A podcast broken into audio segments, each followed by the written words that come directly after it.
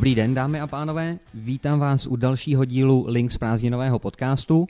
Eh, mým dnešním hostem je Honza Rohrbacher, člen investičního výboru fondu Charles Bridge, eh, který patří do skupiny Polaris Finance, která spravuje aktiva v hodnotě zhruba 30 milionů euro. Eh, vítej Honzo, díky, že jsi přijal pozvání. Děkuji moc, Ondro, za pozvání a hezký den přeji. Tak, eh, Honzo, já bych rád začal od začátku samozřejmě s tebou. Eh, ta cesta určitě, než jsi se dostal k profesionálnímu asset managementu, tak eh, nebyla krátká ani jednoduchá. Jak jsi začínal vůbec? Co tě přivedlo k akcím nebo ke kapitálovým trhům a k derivátům obecně? No, musím říct, že to je opravdu dlouhá historie. Eh, když bych měl začít eh, úplně tedy od začátku, tak to bylo někdy na přelomu tisíciletí, tuším, že 2002, eh, tak jsem poprvé začal vlastně, když to tak řeknu, koketovat s akciemi, samozřejmě čistě jako takový pasivní investor. Asi to znáš, že člověk tenkrát investoval do Česu a tele, tenkrát to bylo vlastně Telekom, SPT Telekom, akcie Telekomu, jo, byla tam hezká dividenda, takže člověk měl pocit, že všechno jenom roste, eh, ne, ne, nečekali ho žádné v podstatě výkyvy. No a samozřejmě tenhle svět mě tak trochu imponoval. Eh, nicméně k tomu už řekněme aktivnějšímu investování, tak jsem se dostal, eh, dá se říct, shodou okolností přes kamaráda, který už v té době se zabýval vlastně obchodování Forexu, čili můžeme říct, že vlastně obchodoval na páku. No a e, samozřejmě člověka to e, svým způsobem zaujalo a říkal si, aha, tak jsou i jiné cesty než jenom, než jenom akcie a pasivní držení. No a začal se o to více zajímat, e, začal jsem to více zkoumat a v podstatě vyhledával informace na různých, zejména tedy zahraničních portálech, serverech, protože musím říct, že těch informací kvalitních u nás bylo skutečně jako šafránu. Já vůbec nezastírám, že jsem i absolvoval některé kurzy tady místních školitelů, ale eh, musím říct, že drtivou většinu těch eh, znalostí jsem nabil v podstatě právě díky těm zahraničním, eh, ať už mentorům nebo zahraničním jaksi portálům, které se tomu investování a tradingu věnují. Mm. Myslíš, že se ta situace s těmi informačními zdroji dneska vylepšila a s tou tuzemskou, řeknu, jako scénou toho vzdělávání, nebo pořád by si asi, řeknu, nějakým začínajícím investorům doporučil převážně nějaké zahraniční zdroje? Já si myslím, že se změnila, konec konců i se snažíme tak trochu o to přičinit. Každopádně, eh, jasně, ono je asi jako v jakémkoliv jiném biznise eh, je třeba prostě ty informace rozlišovat. Já si myslím, že dneska zase naopak eh, je těch informací hodně a člověk musí opravdu jako více pátrat, více rozlišovat prostě po tom, co je kvalitní a co naopak je spíše takový marketingový s proměnutím blábol. Jo. Mm-hmm. K portálu trhy.cz, na kterým vlastně Link spolupracuje s fondem Charles Bridge, se ještě určitě dostaneme. Hmm. Nicméně, když se vrátíme k těm začátkům, tak ty si uh, začal si s investováním do dividendových akcí, pak si tradoval Forex vlastně na páku a pak vlastně si se dostal k obcím, tak jak se člověk dostane z Forexu na páku no, k obcím? Já musím to trošku poopravit. Já jsem právě e, začal, e, nebo respektive z těch akcí jsem přešel na intradenní obchodování, ale nikoli Forexu, ale futures. Jo? Já jsem vlastně mm-hmm. intradenně obchodoval e, futures na e, indexy, to znamená čistě burzovní záležitosti a u tohohle jsem vydržel, řekněme, nějaké dva, dva a půl roku. Eh, musím říct, že to byla taková trochu horská dráha, eh, nicméně zpětně to hodnotím velmi jaksi pozitivně, protože i tahle etapa mě dala eh, spoustu zkušeností, zejména tedy psychickou odolnost, protože samozřejmě, jak asi víte, tak to intradenní obchodování, to je skutečně jako velmi náročná disciplína. Málo kdo v tom uspěje, to si přiznejme. A já i přesto, že třeba někdo může říct, že eh, by ten výsledek cirka někde kolem nuly za ty dva roky nepovažoval úplně za dobrý, tak já ho ve finále hodnotím docela pozitivně. Jo? Nicméně právě jak si hovořil o těch obcích, eh, na ty jsem skutečně přešel a, a musím říct, že přesně vlastně splňovali to, co jsem si od toho, řekněme, obchodování a investování sliboval a představoval jsem si. Jo? To znamená, že je i možné tento styl obchodování vlastně skloubit s nějakou, řekněme, v úvozovkách eh, normální prací, eh, protože to bych měl také zmínit, ono v podstatě to intradenní obchodování obchodování, když je člověk s tím zavřený u počítače nějakých 8-9 hodin každý den, tak ono potom tam jsou takové stavy, kdy panuje určitě taková sociální odloučenost, jo, zatímco mý vrstevníci tak řekněme prožívali řekněme svůj normální život v úvozovkách a bavili se a samozřejmě užívali si života plnými doušky, co se budeme povídat, tak eh, já jsem byl, protože v Americe se obchoduje samozřejmě našeho času jo, od půl čtvrté do cirka těch deseti večer, tak samozřejmě tyhle radovánky jsem si odepíral. A e, samozřejmě, jo, člověk si připadá tak trochu sociálně odloučený. No. A právě ty obce, teď se k tomu zase vrátím, e, prostě splňovali to, co, eh, jak jsem říkal, jsem si o to představoval, zkrátka dobře mě umožňovali skloubit regulární práci s investováním a jak já vždycky s oblibou říkám u toho obchodování, eh, řada obchodníků vždycky říká, že zajímá v podstatě, eh, řekněme samozřejmě ten, ten, ten výnos, jo, versus samozřejmě to riziko, jo, zajímá je tam míra té úspěšnosti, jo, čili mm. nějaké to, jak říkáme, to expectancy. No jo, ale já do toho ještě přidám ten třetí rozměr a to je ten čas čas, Jasně. jo, že prostě eh, jako co je lepší, jo, vydělat, já nevím, 50% s tím, že u toho trávíš 10 hodin denně, nebo vydělat 15% s tím, že tím trávíš prostě 5 minut denně, Jasně. jo, na to si musí prostě každý odpovědět. Jasně, ta heta už pro tebe tehdy byla prostě rozhodujícím tak, řeckým tak, písmenem. Tak, ano, ano. Dobře, pak mě zajímá další věc, protože ty si vlastně obchodoval, eh, na, na burze si obchodoval futky, na burze mm, si obchodoval ano, obce ano, ano. a pak si vlastně nějakou dobu pracoval v brokerské společnosti, mm. která ale na burze neobchodovala. tak eh, jenom mě no. zajímá, jak se tam dostal a proč, proč vůbec si šel jako tímhle tím směrem. To je samozřejmě správná otázka. Já se přiznám, mě tenkrát oslovil velmi jejich, eh, řekněme, inzerát, že scháněli někoho, kdo by jim jakoby rozvíjel právě tu obční divizi, tak jsem si říkal, hurá, tak obce, to bych mohl skloubit něco, co mě prostě velmi baví a sám dělám a věřím, že dobře dělám a zároveň i tu pracovní činnost. Jo? Mm-hmm. Tak, jsem, tak jsem v podstatě neváhal, uh, odepsal jsem jim, tam to bylo, myslím, že velmi korektní a rychlá domluva. Uh, načež skutečně uh, musím říct, že vlastně jsem se dostal k zajímavým vlastně uh, projektům, které se týkaly právě rozvoje toho občního trhu u té brokerské společnosti a zároveň nezastírám, chtěl jsem tak trošku poznat to prostředí i z té druhé strany, jo? nejenom ze strany toho obchodníka, ale i z toho, ze strany toho, toho brokera. Mm-hmm. No a Mm, I jsem se snažil, byť to může znít, se zdá tak trošku jako naivní, Eh, tak jsem se snažil právě ty svoje zkušenosti, které už jsem za ta léta předtím jako nabil opravdu tím reálným obchodováním, tak jako předat těm lidem, aby nedělali ty, ty začátečnické chyby. Eh, musím říct, a teď mě to nemějte za zle, že to je opravdu jak boj s větrnými mlýny, protože eh, zkrátka dobře, jak se říká, klient má vždycky pravdu, člověk se může vynasnažit sebe více, ale když zkrátka tu moji radu dobře míněnou odmítá ten dotyčný přijmout, no tak tak bohužel to potom eh, často, řekněme, končilo dost neslavně, no. to, to, to nezastírám. No. A ono bohužel eh, platí tam ta neúprostná jaksi eh, statistika, že drtivá většina těch obchodníků dlouhodobě ztrácí, ale to si myslím, že neříkám nic nového. Hmm. Je to tak, samozřejmě ty statistiky jsou známé a hmm. to, že ten intradenní trading je jednou z nejtěžších disciplín a nejrizikovějších disciplín, to víme, byť odměna za to bývá sladká, mě ještě zajímá z tvého pohledu, eh, jak velký pro toho klienta je rozdíl, jestli je u brokera, co, co má přístup na burzu, co zprostředkuje prostě jenom ten přístup, nebo pokud obchoduje prostě nástroje, deriváty typu CFDčka hmm. a tak dále, jestli to hraje, jako dá se říct, nějakou určující roli pro tradera. Já si myslím v kostce řečeno naprosto zásadní je ten rozdíl, jo, protože je úplně jasné, až na naprosté výjimky, kdy ty CFDčka samozřejmě tvoří skutečně jako renomovaní broukři.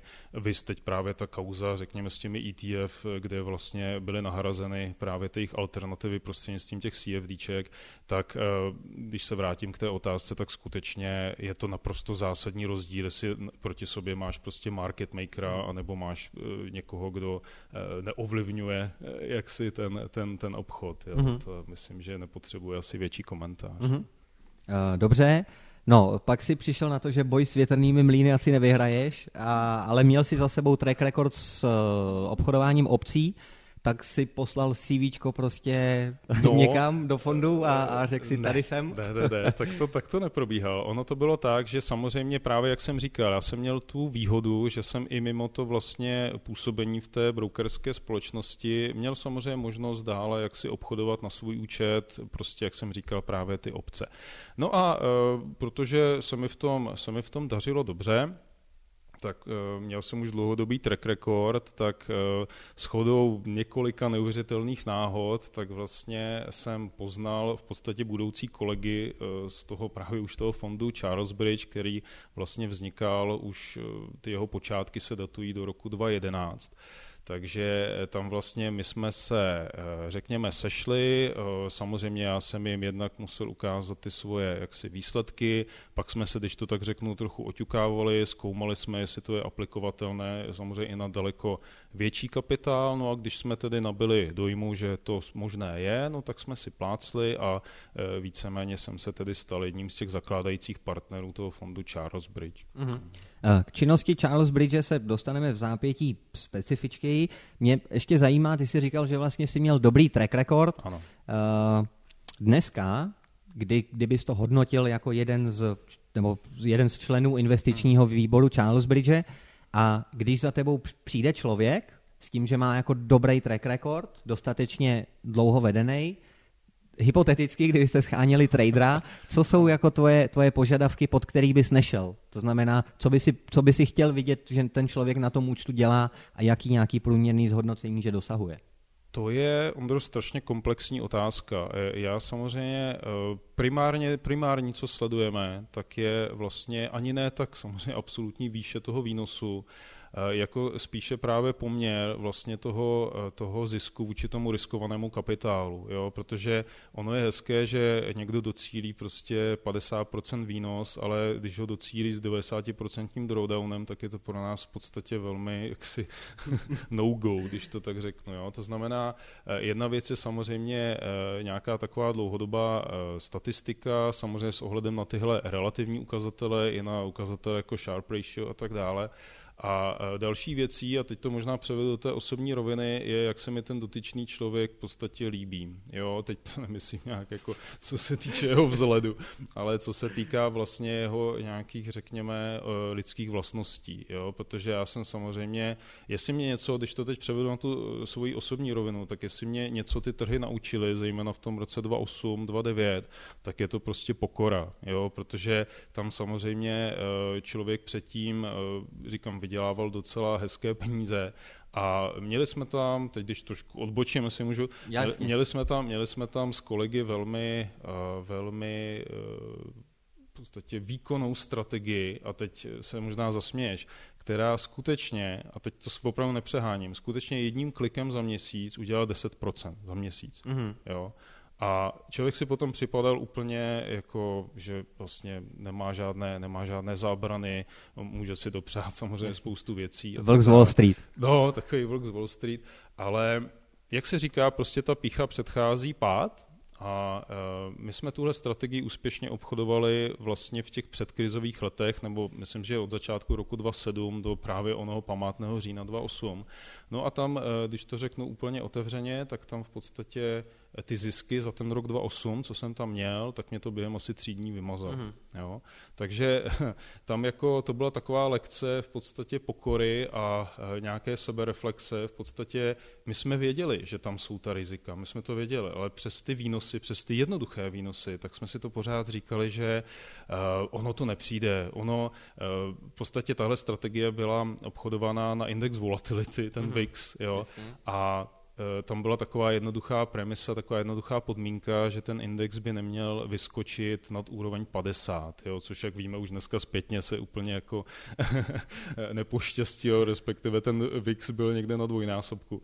Takže eh, tam samozřejmě eh, jako tohle člověk úplně nečekal, že zrovna zažije, eh, tak říkajíc na startu své obchodnické kariéry něco takového. Ale na druhou stranu já ti řeknu, já jsem na to strašně rád, jo, protože vem si, že kdyby člověk prostě tuhle strategii obchodoval, byl by v podstatě jako, jako král si připadal a přišlo to za nějakých třeba 10-15 let, tak to opravdu může u mnoha lidí vyústit, troufám říct, nějakou osobní tragédii. Jo. Takže jsem za tohle velice velice rád, že ta lekce přišla relativně na začátku a proto, když se zase vrátím k této otázce, určitě potenciálně takového kandidáta posuzujeme i s ohledem právě na to, co už si v těch trzích jakoby prožil, jo? protože není to jenom o tom, jakou tu strategii má, jaký vlastně umí obchodovat, jaký přednese nebo jakým způsobem se vyvíjí, ale důležité je, aby on byl schopen říct, prostě jaká jsou ta i ta nejposlednější možná rizika, která mm-hmm. tam mhm. můžou nastat, jo? protože ono eh, ve světě těch hedge fondů, hedge jako od slova, že ho zajišťovat, tak mě vždycky tam primárně zajímá ten tail risk, se říká, jo? úplně prostě ta, to, co může nastat mm-hmm. jenom promile případů, jo? ale jak to tak v uvozovkách s proměnutím na potvoru bývá, ono to nastane zrovna Jasně. první měsíc potom v obchodování. Takže to je taky velmi, velmi potřebné a důležité říci si úplně otevřeně, eh, jestli je tam nějaký ten tail risk, jaký je a jakým, případem, jakým způsobem případně jak si předejít. No, to je důležité.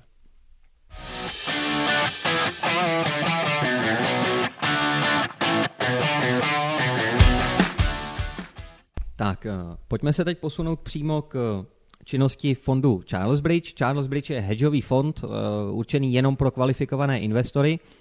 Uh, na jakém principu vlastně fungujete, nebo jaká je nosná myšlenka toho fondu? A ty jsi samozřejmě člen investičního výboru, ale můžeš nám trošku malinko víc popsat vlastně, co je tvojí prací, hmm, hmm. když přijdeš ráno do práce, jasně dáš si kafe, ale co děláš potom? Tak, k té první části otázky. Tak Charles Bridge je, jak už si správně říkal, fond pro kvalifikované investory a v podstatě tím jeho základním cílem nebo tou filozofií je, aby byl schopen docílit výnosu, řekněme, v jakémkoliv tržním prostředí, jo? bez pokud možno nějakých větších výkyvů. Jo, což je ostatně právě, říkám, ta, ta základní filozofie.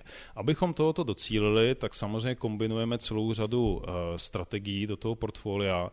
Využíváme z drtivé většiny případů právě ty opční struktury, uh, opční zajištěné strategie. Uh, to znamená, že vlastně uh, vždycky víme, jaká je, jaké je maximální riziko pro tu či onu vlastně komponentu toho portfolia a e, samozřejmě ty strategie jsou, řekněme, vzájemně ideálně jako nekorelované, nebo i máme prostě přístupy, které e, vlastně obchodují opční strategie na ETF, které jsou vzájemně inverzní. Jo? Mm-hmm. Tam se dají dělat na tom velmi zajímavé vlastně přístupy, velmi zajímavé strategie a když to tak řeknu, tak v tom minulém roce, když jenom krátce ještě odbočím, tak v tom minulém roce určitě si pamatuješ, jak tam vlastně v tom únoru byl obrovský nárůst té volatility, jo? jo. obrovský nárůst na indexu VIX, tak vlastně největší, pokud se nepletu, relativní nárůst historii toho indexu, tak právě řada těch fondů, které eh, tak říkajíc se soustředily na čistě short té volatility, což samozřejmě nezastírám je eh, zajímavá strategie nebo zajímavý přístup, který také my vlastně částečně využíváme, tak řada těchto fondů v podstatě bohužel skončila činnost, to si za jeden až dva dny. Jo? Hmm. V podstatě to když to řeknu, přivedli cugrun, tak se říká. To si pamatuju, promiň, no. protože já jsem tam měl, myslím, že nevím, kdy to bylo ten největší nárůst, ale že byl třeba pátého, pátého šestého, tak myslím, já myslím, že byl pátého, no, šestého no. a já jsem čtvrtého s obrovským přesvědčením, že mám naprostou pravdu. Naštěstí rozumně jsem postavil strategii s no, definovaným no. riskem, zahedžovanou nějakým nákupem kolek na UVX, ale jako tohle si pamatuju. No. Promiň, jenom... To si pamatuje asi řada z nás, ale já chci právě říct tu věc, že my tam samozřejmě uh, máme ty právě ty zajištěné, jak o tom mluvíš, ty zajištěné opční struktury, třeba na instrumenty, jako je UVXY, což je právě jako pákový instrument na volatilitu, ale měli jsme tam vlastně proti tomu eh, ještě jako takový, řekněme, hedging eh, struktury na inverzním ETF, což je to SVXY, uh-huh. jo, které de facto technicky se dostalo skoro k nule, jestli si dobře vzpomínám. Jo? Takže jo. Eh, tam, tam v zásadě tohle je taková jenom jako ukázečka toho, jak my k tomu prostě přistupujeme, že to není prostě o jedné, dvou strategiích, ale je to taková kombinace mnoha přístupů, mnoha strategií, struktur. A právě teď trošku navážu na to, jak se ptal, jak vypadá ten můj pracovní den, tak on vypadá tak, že v podstatě eh, já jsem primárně zodpovědný za vývoj těch strategií, to znamená za jejich jakoby konstrukci, za návrh takové strategie, která co nejlépe jakoby odpovídá požadavkům, řekněme, výnosu, rizika a zároveň nějaké pravděpodobnosti. A můj kolega, tedy Honza Kaška, tak vlastně, eh, řekněme, eh, to bere z toho velkého, eh, nebo ten, ten big picture, jak bych tak řekl, jo, v podstatě používá. To znamená, je to primárně analytik, makroekonom a samozřejmě také obchodník. Nicméně on má, řekněme, nějakou ideu, příklad, že ta ta ekonomika prostě bude třeba oslabovat relativně vůči nějaké jiné. Jo? Tak my na to vymýšlíme prostě takovou strategii, typicky prostřednictvím těch obcí, která toto nejlépe jakoby zachytí zase při nějakém vyváženém poměru zisku a rizika. Jo? Čili takhle vlastně funguje ta základní filozofie toho, toho fondu. Hmm. Chápu. Uh, otázka k volatilitě ještě, protože je mi blízká, tak uh, my jsme se bavili vlastně, že vždycky tě zajímá ten tail risk. Ano. Uh, tam krátce potom vlastně, co došlo k tomuhle únorovému nárůstu toho VIXu, tak tam se změnilo, ty emitenti změnili nebo byli přinuceni změnit napáčení těch to instrumentů. Je to je zajímají dvě, mě dvě věci. Ta první je, uvažovali jste někdy předtím, než se to stalo, že by se to mohlo stát, když budete v pozici? A uh, ovlivnilo to nějak vaše otevřené pozice ve fondu? Uh, odpovím ano a ano. v podstatě uvažovali jsme o tom, že se to může stát, protože, jak si říkal správně, na tom trhu se v podstatě může stát úplně cokoliv. Nicméně na rovinu říkám a nezastírám, že ten, ten dopad na ty pozice i sice právě přes to jištění na tom inverzním ETF, které jsme tam měli, které nám skutečně přesně splnilo to, co jsme od toho očekávali, dokonce to i, troufám si říct, jako překonalo e, právě tu, tu, tu výši nebo tu sumu, kterou to zajistilo, tak i přesto e, bohužel tam vlastně z toho pro nás jaksi rezultovala ztráta. Jo, hmm. ale samozřejmě právě, e, kdybychom tohle vůbec v potaz nebrali, tak ta ztráta by byla, troufám si říct, pětinásobná. Hmm. Jo. Tady to byly opravdu jednotky procent, jinak by to skutečně byly, bylo podstatně mrzutější. No, no. To je dobrá úvaha, já jsem o tom neuvažoval, že by se to napáčení změnilo, ale asi to je důvod, proč ono, ty seš ve fondu a to, já ve fondu nejsem. Víš takhle, ono, ono jde o to, že eh, když si člověk opravdu projde rokem 2008 jo, a eh, samozřejmě takhle, my vždycky se eh, s kolegou Kaškou tak se smějeme tomu, jak samozřejmě dneska je každý generál a říká, je tam, kdybych vstoupil za těch, na tom SAP, Jasně. za těch 600, kolik, 60 nebo kolik bylo to minimum, tak, tak to bych měl dneska jako vyděláno. No jo, přátelé, jenže já si vzpomínám na to, jak jsem seděl s partičkou obchodníků eh, někdy v tom březnu 2009 a teď jsme se měli takovou akademickou debatu a říkali jsme si, tak co kam to půjde? Na 300, na 200, na 100? Kam to může jako spadnout? Jo? Prostě to vůbec nikoho z těch, já nevím, 20 lidí, ani ani, ani eh, prostě špetkou uvažování ho nenapadlo, že by měl v tuhle chvíli teď si říct tak a teď prostě je to pro mě příležitost, která tady dalších, já nevím, 20-30 let nebude a eh, prostě zainvestovat to. Mm. Opravdu málo kdo měl tenkrát tu odvahu a eh, tyhle myšlenky. Jo. Takže ono, víte co, zase ono není čemu se divit, protože to byla situace, kdy skutečně prostě krachovaly banky, krachovaly broukři, to už nebylo o zajištění rizik jako takových, ale zajištění vůbec těch financí na tom účtu třeba toho broukera. Jo. My jsme taky eh, sledovali, eh, jestli se něco neděje vůbec třeba s Interactive Brokers a takhle, jo, kde jsme obchodovali. Takže tam už těžko takhle člověk si ta rizika dokáže vůbec jako představit a e, vůbec právě tu situaci jako e, napasovat na tu dnešní, takže já ti řeknu takhle, já už jsem byl právě touhle situací dost poučený a říkal jsem si, co by kdyby se mohlo právě na tom trhu jako, hmm. jako stát i v tomhle ohledu. Hmm. No. No, tak to byl určitě dobrý myšlenkový no. pochod. Další část portfolia Charles Bridget tvoří obční strategie, které mm, jsou zaměřené na tržní neefektivity, na uh, carry fees při skladování hmm. komodit no, no. Uh, s různým využitím kontanga. Uh, pokud se nepletu, tak jste v minulosti spolupracovali i s Pavlem Hálou, který dělá, pravda, který dělá uh, platformu Spreadcharts, která je vlastně na uh, postavená na analýzu těchto těch komoditních spreadů, ano. nebo řekněme komodit obecně. Uh, můžeš nám říct, ve zkratce z, z jakého předpokladu nebo na jakém základu jsou postaveny tyhle ty strategie? Tak, eh, to je další, řekněme, odnož těch strategií, které, které vlastně eh, máme v tom našem portfoliu. A jak už to zmínil, tak eh, když bych dal příklad hodně máme eh, pozici třeba na zemním plynu, příklad, jo, tak tam samozřejmě to vychází právě z onoho kontanga, eh, což je vlastně, když to řeknu zjednodušeně, eh, rozdíl, nebo lépe řečeno situace, kdy ty, řekněme, vzdálenější futures kontrakty, tak jsou dražší než prostě ten front měsíc a to znamená, vzniká nám tam vlastně nějaký ten, ten carry, nebo v podstatě je tam každý měsíc vlastně podstupuje ten fond, který prostě je exponovaný třeba na tom zemním plynu nebo na ropě nebo prostě těchto trzích, tak podstupuje právě, když to tak řeknu, náklad ve výši toho kontanga. Což znamená, že právě tady ty neefektivní ETF, jak jsem o tom ostatně hovořím teď zrovna v současnosti na tom kurzu v rámci trhy.cz, tak vlastně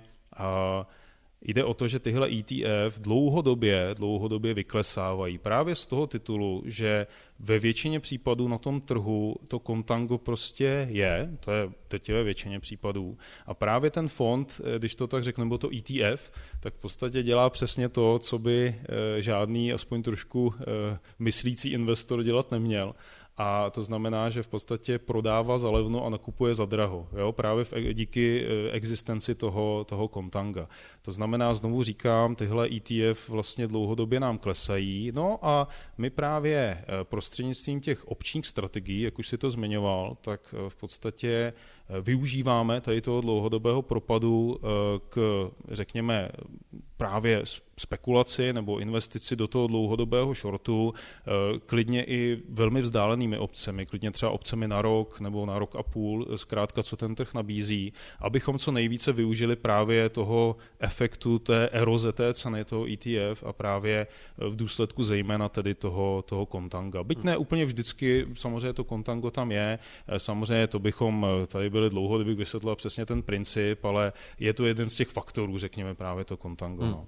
Eh, když jsou ta ETFK prostě postavená tak, že tohle to dělat musí, takže ten, pokud se úplně nezmění ta term structure těch futures tak, kontraktů, tak, což ano, je nepravdě, nepravděpodobné, hmm. byť se to samozřejmě děje, ty anomálie se na trhu vyskytují, tak. není to tak, že se to nikdy nestane. Přesně tak.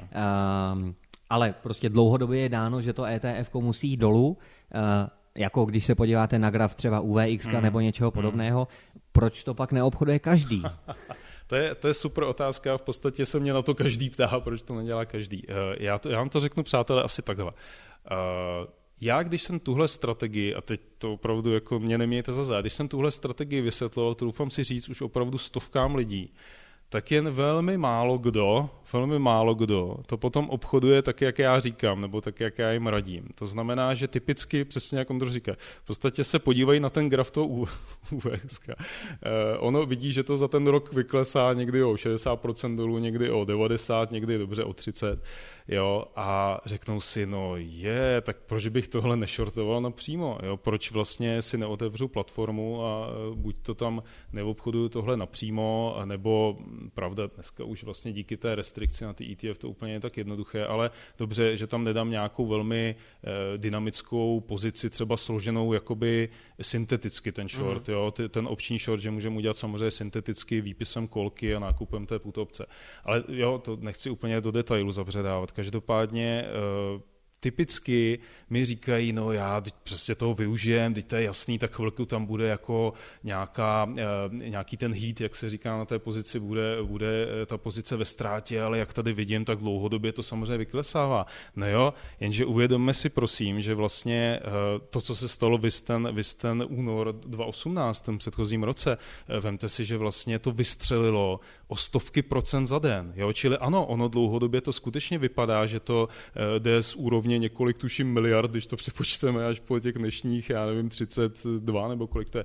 To je ale uh, uvědomme si, že ta cesta uh, rozhodně není takto přímočará, že tam je spousta nástrah a i ty z toho dlouhodobého pohledu ty krátkodobé výkyvy, tak tam mohou způsobit to, že když tam nemáte patřičnou ochranu na té pozici, tak to může být pro vás doslova likvidační během pár minut a to nepřeháním. Skutečně hmm. může být. Jo. Takže když bych schrnul tu odpověď, eh, řada lidí právě to eh, aplikuje na to ten čistý short a málo kdo, musím říct, že má trpělivost, to je taky důležitý, trpělivost, počkat si právě na tu situaci, protože samozřejmě ono to je částečně, nebo z, z velké části o tom kontangu, o té páce, ale na druhou stranu je nepochybně lepší uh, tam tak říkajíc neinvestovat za každou cenu, když ten trh je nízko, ale počkat si na tu příležitost, když to právě eh, vystřelí, řekněme, takovýhle trh nahoru, vystřelí ta volatilita nahoru a pak až tam zainvestovat. A to právě je typicky no, jednou, třeba dvakrát za rok, jo, co si budeme povídat. Jo. Takže eh, právě, když bych to tak řekl, je to netrpělivost, je to, je to v podstatě nekontrola toho rizika nebo neadekvátní kontrola toho rizika a nebo neuvědomění si toho hmm. rizika, tak to řeknu. Jo, takže to je, to je ta odpověď. No. Myslíš si, že se ten, ten vstup dá časovat? To znamená, že, že člověk jako pozná, že teď už to vyrostlo dostatečně a může tam, jako řeknu, do toho nalíst, do té pozice?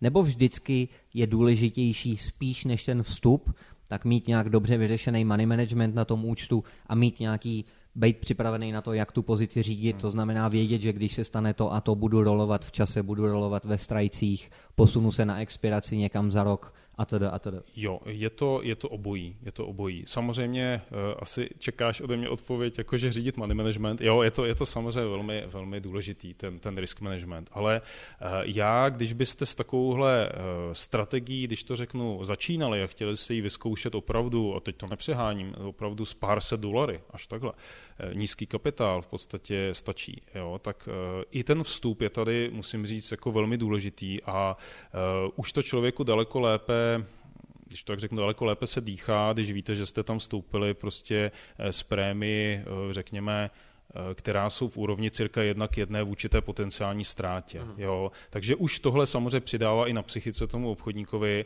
ale nezastírám, chraň Bůh, jako to, co je taky super důležité, potom vědět, co s tím dělat, vědět eh, vlastně, když by se ta pozice nevyvíjela úplně tak, jak si představoval, i přesto, že je to dlouhá pozice, je tam spousta času, tak zkrátka vědět, co s tím dělat. My tam používáme typicky, řekněme, časový stop loss, nenecháváme to až do té expirace, mm. jo, minimálně několik měsíců před tou samotnou expirací to eh, likvidujeme a případně otevíráme nové pozice. A další věc je, eh, když byste obchodovali tuhle záležitost přes, eh, řekněme, bear call spready nebo kreditní call spready, které typicky nabízejí lepší, jaksi lepší prémia, tak, lepší prémia než ta put varianta, tak tam je třeba být připraven na to, že může nastat i takzvaně ten assignment, že vás můžou přiřadit a zkrátka vědět, co v takové situaci dělat. A nebo pokud tohle nechcete zažívat, když to řeknu, ne, nebo nechcete prostě tomuhle čelit, tak volit sice možná trošku horší jaksi variantu, ale uvozovkách bezstarostnější variantu. Jo? To znamená jít vlastně do té strategie přes ty vertikální put spready. Jo? Hmm.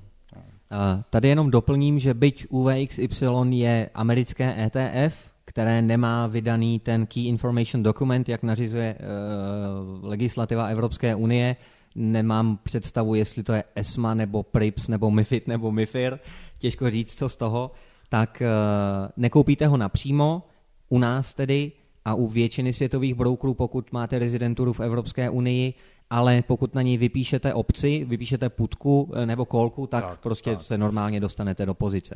Uh, tady asi se tě zeptám, dává ti dává ti logiku tenhle ten krok Evropské unie, protože ono, ono čistě jako ta, ta myšlenka zatím, že prostě každý fond musí vytvořit nějaký dvoustránkový dokument, kde budou popsané ta rizika, někomu smysl dává a někomu nedává, tak mě zajímá, jako v jakém táboře bych no, já našel tebe. Já se pokusím slušně odpovědět, nedává mi smysl, jo, protože samozřejmě eh, nebudeme zastírat, že eh, touhle jaksi tímhle opatřením, tak eh, pro našince a v podstatě Evropany, tak ti přicházejí o celou řadu jakoby super kvalitních a nízkopoplatkových ETF, do kterých můžou investovat. Já, já, já nevím. Já prostě mně přijde, že to je prostě účelová snaha, nechci, možná, možná se pletu, ale účelová snaha o to, aby samozřejmě ti investoři přesunuli ty svoje eh, investiční aktivity do těch evropských záležitostí, protože co se jim povídá, ten trh dost jak si skomírá s tímhle. A ta Amerika je prostě úplně jinde, ať už se týká likvidity, ať už se to týká nákladovosti a tak dále.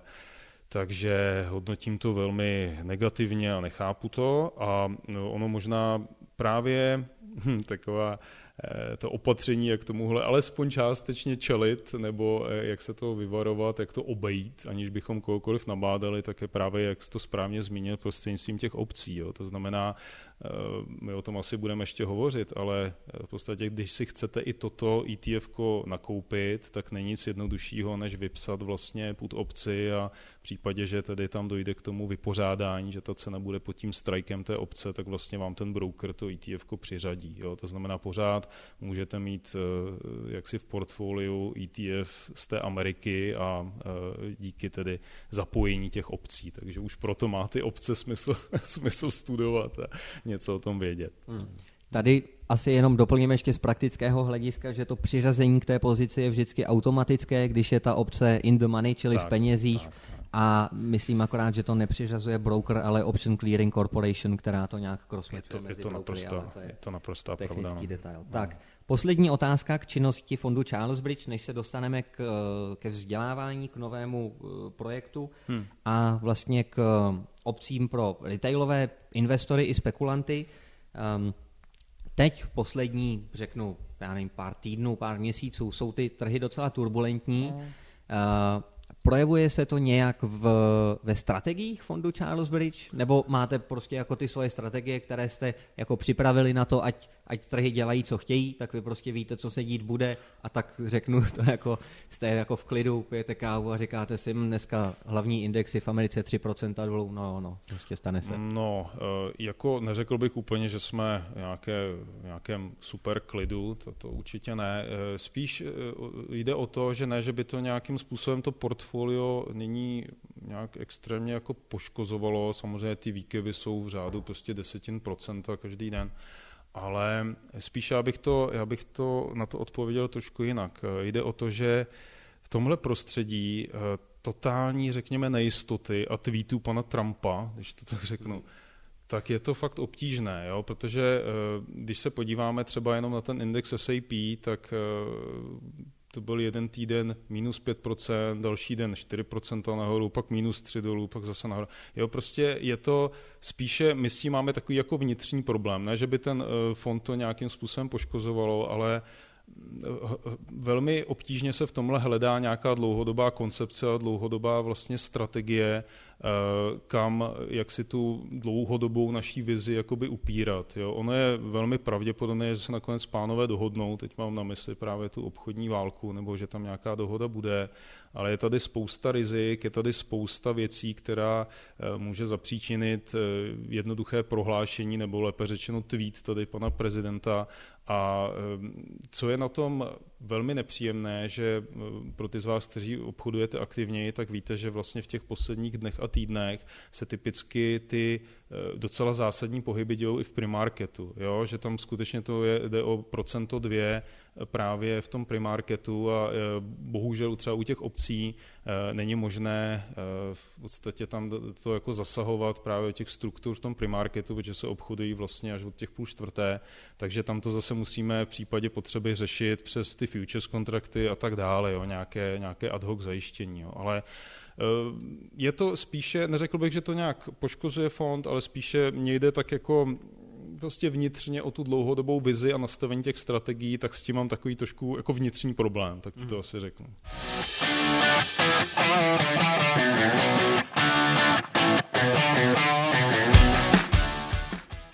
Tak, pojďme teď k novému projektu eh, Trhy.cz, což je vlastně internetový, řeknu, vzdělávací portál, eh, který podporuje společnost Links, samozřejmě to podporuje i hedžový fond Charles Bridge. Aha.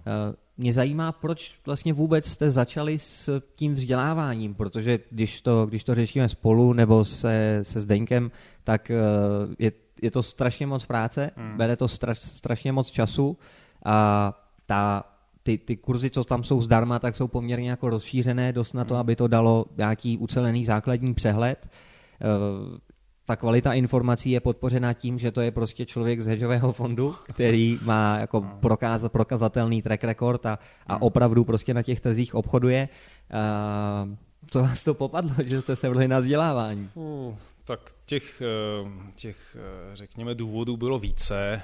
Ono v podstatě, jak už jsme to zmínili v úvodu, tak troufám si tvrdit, že opravdu těch kvalitních informací o obchodování a investování od autorů nebo tvůrců těch kurzů, který mají prokazatelně nějaký track record a něco opravdu umí, tak je tady opravdu jak šafránu v našich eh, luzích a hájích. Jo. Takže jsme se rozhodli, že s tím aspoň trošku chceme něco udělat. A eh, jak už jsem říkal, no, já prostě vycházím z toho, že my máme, nebo v podstatě v Čechách eh, neexistuje úplně nějaký takový ucelený soubor právě všech těch nebo všech, to možná zní nadneseně, ale většiny těch investičních směrů. A netýká se to jenom burzy, jak víš, jo? jsou tam i vlastně uh, části, které se věnují nemovitostem, části k drahým kovům a tak dále, takže jsme chtěli spíše těm potenciálním zá, uh, zájemcům o to investování tak trochu rozšířit obzory, zvýšit, možná to zní jako kliše, tu finanční gramotnost, která skutečně v naší zemi není nějak valná a celý ten projekt prostě jsme pojali tak, že eh, ten, ta základní osnova, to je z nějakých asi těch 60 lekcí, tuším, že tam je eh, souhrně, tak je prostě zcela zdarma, kdo absolvuje i ten testík nebo s nějakým tím výsledkem, aspoň těch 70% tuším, tak vlastně od nás dostane certifikát.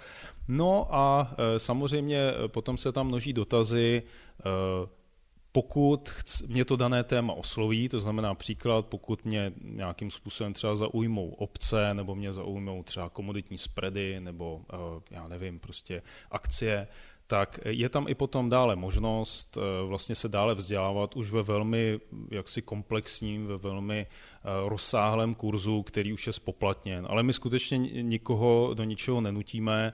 Eh, samozřejmě nezastírám, nejsme charita, prostě tenhle eh, projekt, jak jsi to říkal dobře, bere čas, bere hodně času, ale na druhou stranu prostě říkáme si, že ta finanční gramotnost a vůbec jakoby ta potřeba pomoci těm začínajícím, začínajícím obchodníkům a investorům tady je. Jak jsem říkal, když se vrátím ke svým začátkům, tak já jsem ty informace prostě různě hodně se snažil získávat typicky eh, z těch anglických eh, nebo z těch zahraničních jaksi eh, zdrojů, zahraničních webů a právě, říkám, bylo to velmi složité, jo, oddělit, tak říkajíc, zrno od plev, protože i v tom zahraničí samozřejmě ne všechny informace jsou kvalitní. Takže my jsme si prostě řekli, že ty lidi, kteří tam budou vlastně přednášet nebo mít ty kurzy, tak prokazatelně víme, že tomu danému tématu rozumějí, že se mu dlouhodobě věnují, zabývají se jim, ty, jsme oslovili, eh, navíc to zaštítili jak fondem, tak právě ve spolupráci s vámi, kde prostě víme, že eh, potom, eh, když by třeba někdo měl zájem, jak si pokračovat nebo už aktivně obchodovat, takže se může na vás obrátit, jste v podstatě broker, že jo, česky hovořící, což pro řadu našim Československý. Československý, pardon, je, je pořád problém, ta angličtina, takže jsme si říkali, že to je taková jako win-win spolupráce a proto jsme ten projekt takhle i koncipovali. Hmm. E, říká, že je málo těch kvalitních vzdělávacích zdrojů, že je malá ta finanční gramotnost v České republice, což je asi pravda, byť prakticky od každé vlády a každého ministerstva školství slyšíme, že do osnov prostě se to zapojí. Hmm. E, čím, to je jako, čím to je způsobené? Myslíš, že prostě na, na straně těch lidí potom není poptávka nebo no. že si nikdo neuvědomuje tu důležitost toho dát dětem nějakou základní finanční gramotnost. Teď neříkám, že by jako dítě mělo říct, co je to sharp ratio, ale, ale ty základní pojmy jako RPSN, byť se nebudeme bavit o investicích, ale čím to je, že prostě potom není hlad v České republice? Hmm.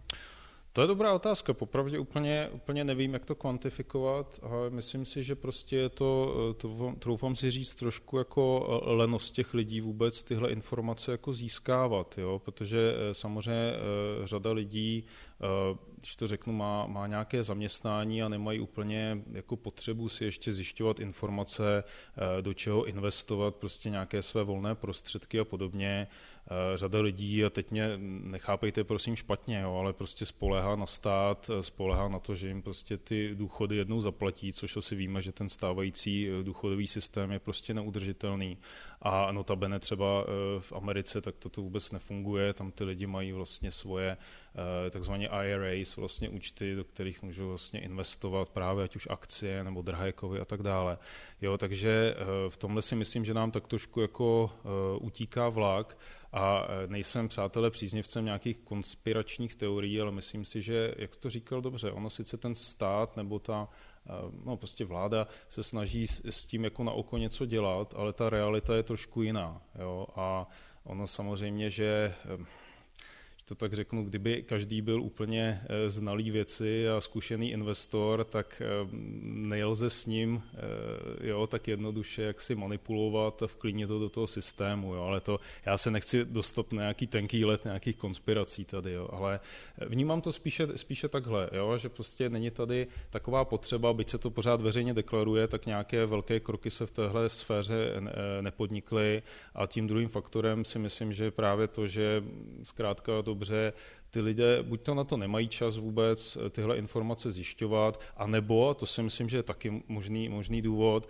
že prostě eh, řekněme, ta předchozí generace si velmi dobře pamatuje, jak se spálily při těch investicích v těch 90. letech. Jo? Byly tady ty kuponovky, bylo tady celá řada takových pochybných jaksi pánů a eh, struktur a je dost dobře možné, že řada lidí se právě při tomhle dost spálila a už de facto na ten investiční svět jako zanevřeli, eh, sledují něco, co je velmi konzervativní, nějaké prostě konzervativní zhodnocování peněz v bankách, dneska dobře 1-2%, ale jo, to asi se shodneme, že nám tu inflaci úplně nepřekoná. Jo, takže eh, je to takový mix těch osobních zkušeností, té s prominutím lenosti a právě toho, že ten stát, byť to deklaruje, tak s tím moc nedělá. Takhle bych to asi schrnul. Když si chce dnes člověk nějak smysluplně spořit na důchod, tak s přehledem nejpoužívanější možnost budou podílové fondy, hmm. které samozřejmě mají velkou nevýhodu v té jejich nákladovosti, protože ty poplatky nejenom performance fee, ale management fee a tedy ukrojí značnou část z toho zisku. Eh, na tohle je docela ideálním produktem ETF, ať už americké nebo to ucitované evropské. Ano. Eh, z tvého pohledu pro člověka, který chce začít spořit na důchod, nějaký takový úplně, řeknu, jako jednoduchý mix, kde mix portfolia, kde třeba 60% bude nějaké ETF, dejme tomu na světový trh s akciemi a 40% bude nějaké dluhopisové, byť tady se můžeme bavit o těch záporných výnosech v Evropě a o tom, jak, jak zvolit vlastně duraci těch dluhopisů a tedy má tohle to smysl? Je to z tvého pohledu lepší než klasický podílový fond při investici na nějakých 30, 40, 20, Já 30, 40 let? Úplně, úplně souhlasím. Jako jde o to, že právě, jak jsi to řekl dobře, eh, tyhle, tyhle ETF, bohužel, jak jsme už zmínili, je tady trošičku teď eh, právě ten nešvar v tom, že ta eh, Evropská unie tohle jak si úplně neumožňuje ty americké nízkonákladové ETF napřímo obchodovat, ale obecně ta idea je velmi správná. Jo? Tyhle fondy jsou čím dál, řekněme, méně eh, nákladnější pro ty, i pro ty drobné investory. Eh, dokonce prostě některé jsou bezpoplatkové, jo? respektive prostě ty poplatky se limitně blíží nule. A já bych chtěl říct asi tu věc. Samozřejmě, že tohle, o čem hovořil, akcie, nějaký mix světových plus ty dluhopisy, plus eventuálně nějaké komodity z části, to je, to je super. Eh, jenom je třeba, přátelé, se připravit na to, že tahle investice může kolísat. Jo? Není to o tom, že prostě jisto jistě tady budete mít takový eh, a takový výnos za ten rok, ale může to být jeden rok prostě, já nevím, prostě plus 5%, jeden plus 7, další minus 10, jo, prostě zrovna zrovna, eh, když bohužel třeba se natrefíte do okamžiku, kdy eh, je prostě tady velká krize, jako v roce 2008, tak je asi jasné, že člověk eh, tam může podstoupit nějaké takovéhle výkyvy a je třeba se prostě na to připravit. Ale zase na druhou stranu podstatě vy, ať už investujete do ETF nebo do nějakého akciového koše, tak to berete tak, že prostě držíte podíl na nějaké buď to ekonomice nebo na nějaké konkrétní společnosti a to si myslím, že je právě hlavní to gro, jo? že prostě tyhle společnosti by e, měly minimálně prostě překonávat tady inflaci a daleko více ji překonávat. Jo? A ano, jak si správně říkal, ta dluhopisová složka je tam spíše taková balanční právě pro případ, kdyby e, tedy došlo k nějaké krizi, podotýkám, ta krize by neměla být spojena, což by neměla být spojena se zvyšováním sazeb, protože to samozřejmě by ty dluhopisy dost odskákaly. Ale e, jinak, jinak ano, jinak tu logiku samozřejmě vnímám velmi podobně a je správná takže, takže ano. Hmm. Jo, trošku jsme odbočili od projektu Trhy.cz, byť investování a zabezpečení na důchod tam určitě bylo jednou z kapitol, ETF taky. Ano. Eh, těch kapitol tam byla celá řada. Umíš říct, o co byl největší zájem? Uh, no já teď eh, samozřejmě, my jsme cirka za polovinou celého toho projektu, takže teď by bylo možná trochu nefér jako ještě to hodnotit, eh, když, když ještě jak si všichni kolegové neměli možnost tam prezentovat ty své kurzy. Řekni obce, museli to být jo, obce. obce, samozřejmě. ne, já, já, já nevím, já popravdě řečeno, je to, je to trošku ostuda, ale, ale nevím, myslím si, že jako o všechny ty moduly byl velmi jako pěkný zájem doufám si říct, každý se našel tak trošku v něčem jiném, takže eh, přesné statistiky na rovinu nemám, ale soudě i podle eh, celé řady dotazů, tak si to doufám, to, že ty obce byly někde na špici, takže jo. no. Go obce. uh, tak pak mě zajímá ještě jedna věc, protože já, když se budu pídit na internetu po nějakém vzdělávání ohledně obchodování na burze, tak narazím na celou řadu zdrojů, portálů, kde je mi řečeno, že zhodnocení desítky procent měsíčně za pár minut klikání. v, tom, v tom virtuálním světě je kolem toho jako obrovský uh, hype, se tuším říká, spousty ano, ano. prostě lajků, přesdílení, yes. obrovský jako fame mají ti, ti jednotliví uh, protagonisté těchto těch videí. Uh, když se podívám na trhy CZ, tak je to všechno tak jako konzervativně že prostě pár procent za rok kolem, tak. dejme tomu 10, no. prostě víme, že nějakých 11,5% je třeba potenciál historicky amerických akcí tak, ročně. Tak, tak, tak. Myslíte si, že, hmm. řeknu to, publikum dorostlo už tomu, aby jste si našli tu cílovku a oslovili, že je dostatek lidí na trhu, kteří chápou, že tou první cestou, hmm. kterou jsem popisoval, to znamená třikrát za den kliknu a vydělám půl milionu, že tak to asi nepůjde a že prostě něco kolem já nevím, hmm. 6, 7, hmm. 8% ročně díky investování na burze je to pravé ořechové pro ně? Eh, já si myslím, a to je výborný dotaz, já si myslím, že ta, když to tak řeknu, generace těch investorů už do tohoto jako dorůstá, že eh, samozřejmě na trhu je Eh, celá řada, řekněme, těchto lidí, kte, kte, kteří hledají, tak říkajíc, ten sen, že prostě eh, samozřejmě skončí v práci, budou vydělat 50% eh, za měsíc a podobně, ale musím, si, musím říct, že těchto lidí podle mě ubývá, protože samozřejmě, kdo se střetne potom s tou realitou, tak asi pozná, že to není tak jednoduché. A i jsme měli celou řadu jaksi investorů nebo zájemců o ty kurzy, eh, kteří říkali eh, v podstatě to druhé. Říkali, vy kdybyste mi řekli, že mi v úvozovkách garantujete nebo že cílíte tady na, já nevím, 50%, 100% za rok, tak to nazvu okamžitě jako totální fake, jo, jako něco, co prostě dlouhodobě asi nejde docílit a tím se u mě úplně kompromitujete. Jo. To znamená, eh, já si myslím, že naštěstí už tady se, řekněme, ta investorská veřejnost eh, značně v tomhle směru vyspěla a eh, věřím, že to je i, i, ten trend, jo, což, což, což je dobře.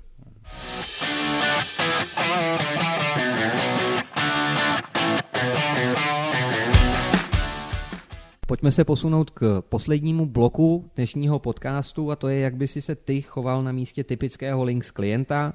Už jsem to zmiňoval minule v rozhovoru s Pavlem Kohoutem je to muž, většina našich klientů jsou bohužel muži, eh, okolo 45 let, který má u nás zhruba necelý milion korun na účtu a ve tvém případě řekněme, že má, že má, kromě toho, že má základní povědomí o všech instrumentech a rizicích, tak navíc už má nějaké zkušenosti s obcemi a párkrát na demo účtu něco zkoušel tradovat, takže netřeba vysvětlovat úplné ty začátky. Jak bys ty postupoval? Super, tak je skvělé, že už má nějaké aspoň základy těch obcí, to jsem se přesně chtěl zeptat, jestli s tím můžeme kalkulovat. Tak v případě, že má, tak se nabízí samozřejmě celá řada uh, možností, respektive to portfolio je, je možné sestavit uh, v podstatě z kombinace těch různých občních strategií.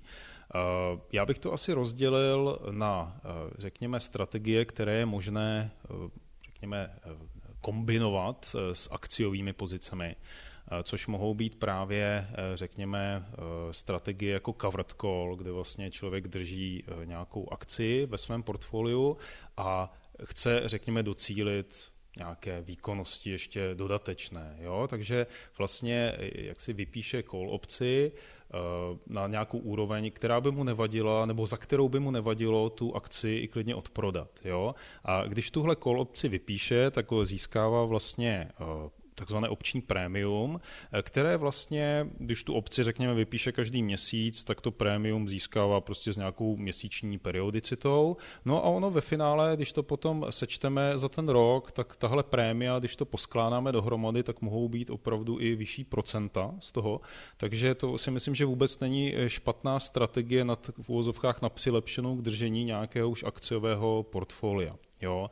Naopak, eh, když bychom třeba měli investora, který eh, chce to portfolio, jak se ptal, začít jako budovat, tak si myslím, že je velmi pěkná a velmi jednoduchoučká strategie v podstatě nenakupovat ty akcie napřímo, ale eh, zase využít ty obce a tu strategii takzvaně si nechat přiřadit eh, prostřednictvím té strategie short put, čili takzvaně výpisu té put opce, eh, kdy vlastně tam k tomu přiřazení dojde ve chvíli, pokud vlastně ten podkladový instrument, ta akcie, by při té opční expiraci byla pod eh, právě tím strikem té opce, lépe řečeno pod tou cenou, za kterou já chci vlastně nakoupit fakticky tu akci. Jo. Takže vlastně jsou to dva scénáře. Jeden je ten, že my si to nakoupíme skutečně za cenu, kterou chceme, a ještě navíc dostaneme to opční prémium, které nám tu vlastně vstupní cenu zlevňuje, a nebo v případě, že ta akcie se zastaví kdekoliv nad jaksi strikem té obce, tak vlastně si jenom ponecháváme to prémium a celý ten proces můžeme pořád, když to řeknu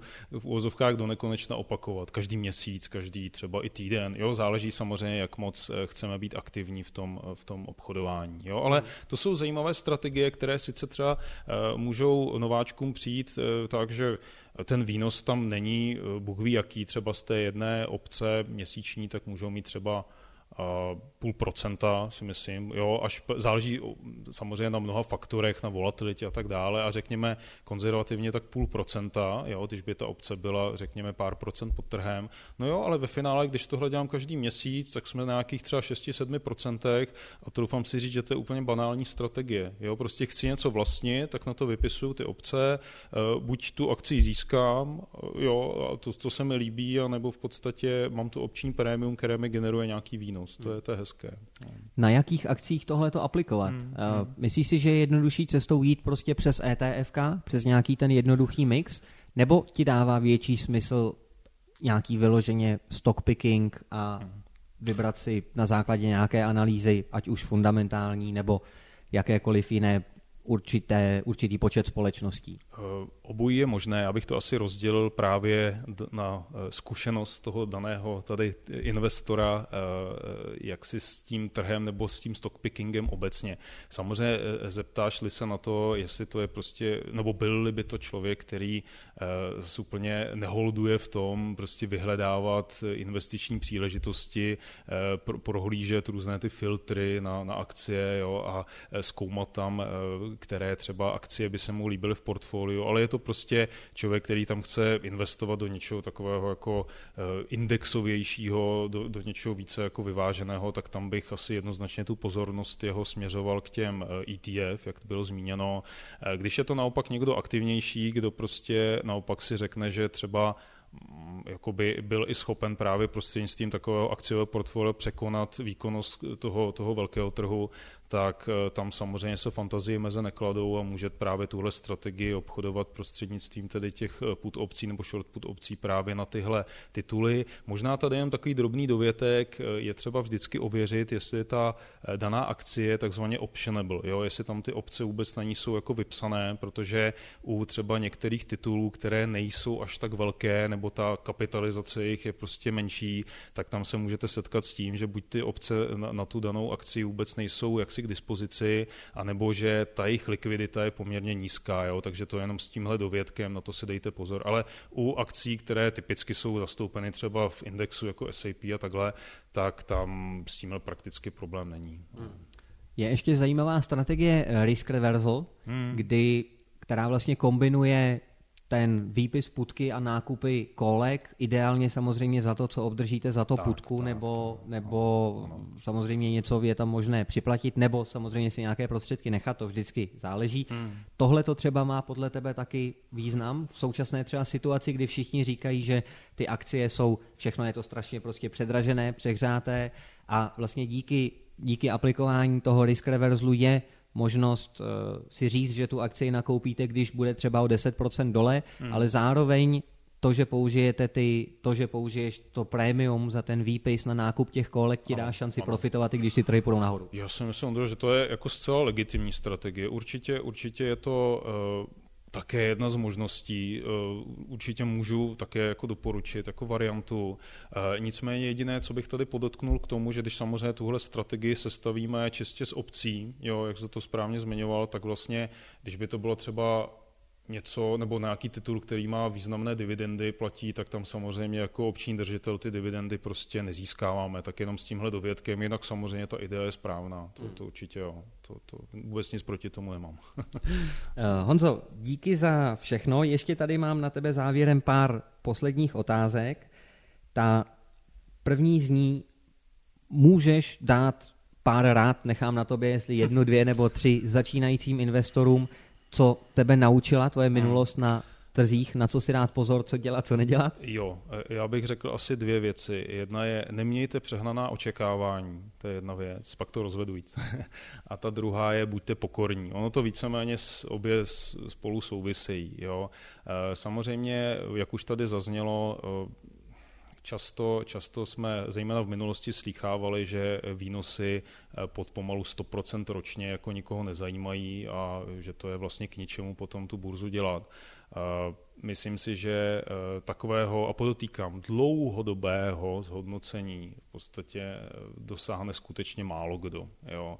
Jenom pro zajímavost, tak úplně nejvýkonnější fond za snad celou historii ve Spojených státech, tak docílil za 25 let, tuším, něco pod 30%. A to byl suverénně jako nejvýkonnější z nejvýkonnějších fondů. Jo. Takže jenom, abyste si udělali srovnání, a to nechci se nikoho dotknout, ale to jsou jako nejbystřejší mozky téhle planety, eh, které takovéhle eh, jaksi velké finance řídí a eh, samozřejmě, že, že to není vůbec, vůbec legrace. Samozřejmě někdo může namítnout, že jsou jisté subjekty, které vydělávají velké peníze, jaksi velké procentuální zhodnocení, ale vzpomeňte na to, co jsem už říkal vždycky, když hodnotíme onu strategii, tak nás zajímá ten tail risk. Jo. Takže pokud ano, pokud jste schopni žít s nějakým rizikem, které tam skutečně může nastat, a když to řeknu, může ten účet doslova ze dne na den přivést na nulu, to ještě v tom lepším případě, že? tak ano, tak můžete samozřejmě, jsou, je celá řada takovýchto strategií. Jo? Je, určitě ale uh, podotýkám, není otázka, jestli se to stane, ale kdy se to stane. Takže na to obrovský, obrovský pozor.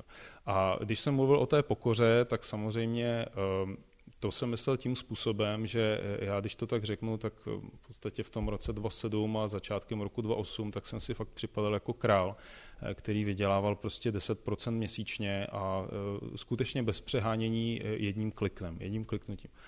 A samozřejmě potom ten, ten sešup z toho v tom říjnu byl velmi, velmi tedy uh, jako drastický pro mě. Ale uh, naučilo mě to právě onu, onu pokoru, jo? že vlastně jsem si říkal tak, teď to můžu uh, zabalit, úplně to, na to zanevřít a v podstatě to tedy nechat, nechat běžet. A nebo prostě se z toho poučit, eh, najít takové strategie, které i vlastně v těchto těch volatilních časech eh, velmi dobře performují a to se mi povedlo. No a eh, de facto i jsem je samozřejmě aplikoval po zbytek jaksi těch volatilních let 2.9, eh, ale pak tam byly i nezapomínáme, ten 2.11, tam to také bylo docela 2.12, bylo také velmi volatilní ten, ten vývoj, takže tam se to prokázalo jako velmi životoschopné, velmi dobré. A ostatně to byla potom taková i vstupenka do toho, do toho fondu, jo, že to prostě obstálo, obstálo to i při těchto krizových scénářích a uh, jsem za to rád, že vlastně jsem na to, na to nezanevřel a že ve finále vlastně jsme to dotáhli tam, kam jsme dotáhli. Jo. Takže hmm. to jsou dvě takové, eh, takové rady za mě. Jinak samozřejmě nebudu tady asi omílat, prostě držte se nějakého money managementu, držte se prostě nějakých zásad, prostě přiměřeného rizika na tu pozici. My třeba ve fondu nemůžeme, to máme přímo zakázané, do jedné pozice alokovat více než 5% jakoby toho, toho koláče. Jo. Takže oni ví moc dobře, proč to tak dělají vlastně v rámci toho nastavení, protože i, znovu říkám, i sebe lepší strategie, i sebe eh, skvělá strategie, tak eh, může mít prostě horší období, může se tam něco přihodit a tomu určitě chceme eh, zabránit, takže tak. Dobře. Honzo, já ti ještě jednou děkuji, že jsi si udělal čas, že jsi přišel dneska sem za mnou a díky za všechny informace. Bylo mi potěšením, Ondro, díky za pozvání a přeju eh, posluchačům, ať se jim daří v obchodování a nejenom v tom obchodování, samozřejmě ve všem, na co sáhnou. Takže mějte se hezky a hezký zbytek nepřej. Eh, díky za pozornost, dámy a pánové. Dnešním hostem byl Honza Rohrbacher, člen investičního výboru fondu Charles Bridge. Eh, pokud byste měli zájem o víc informací o obchodování obcí, které jsme zde dnes probírali, můžete samozřejmě se podívat na trhy.cz, kde najdete Honzův rozsáhlý kurz zdarma. Eh, můžete samozřejmě zavolat na links Infolinku a pokud se vám samozřejmě podcast líbí, můžete ho sdílet na libovolných kanálech. Díky, mějte se hezky, ať se daří.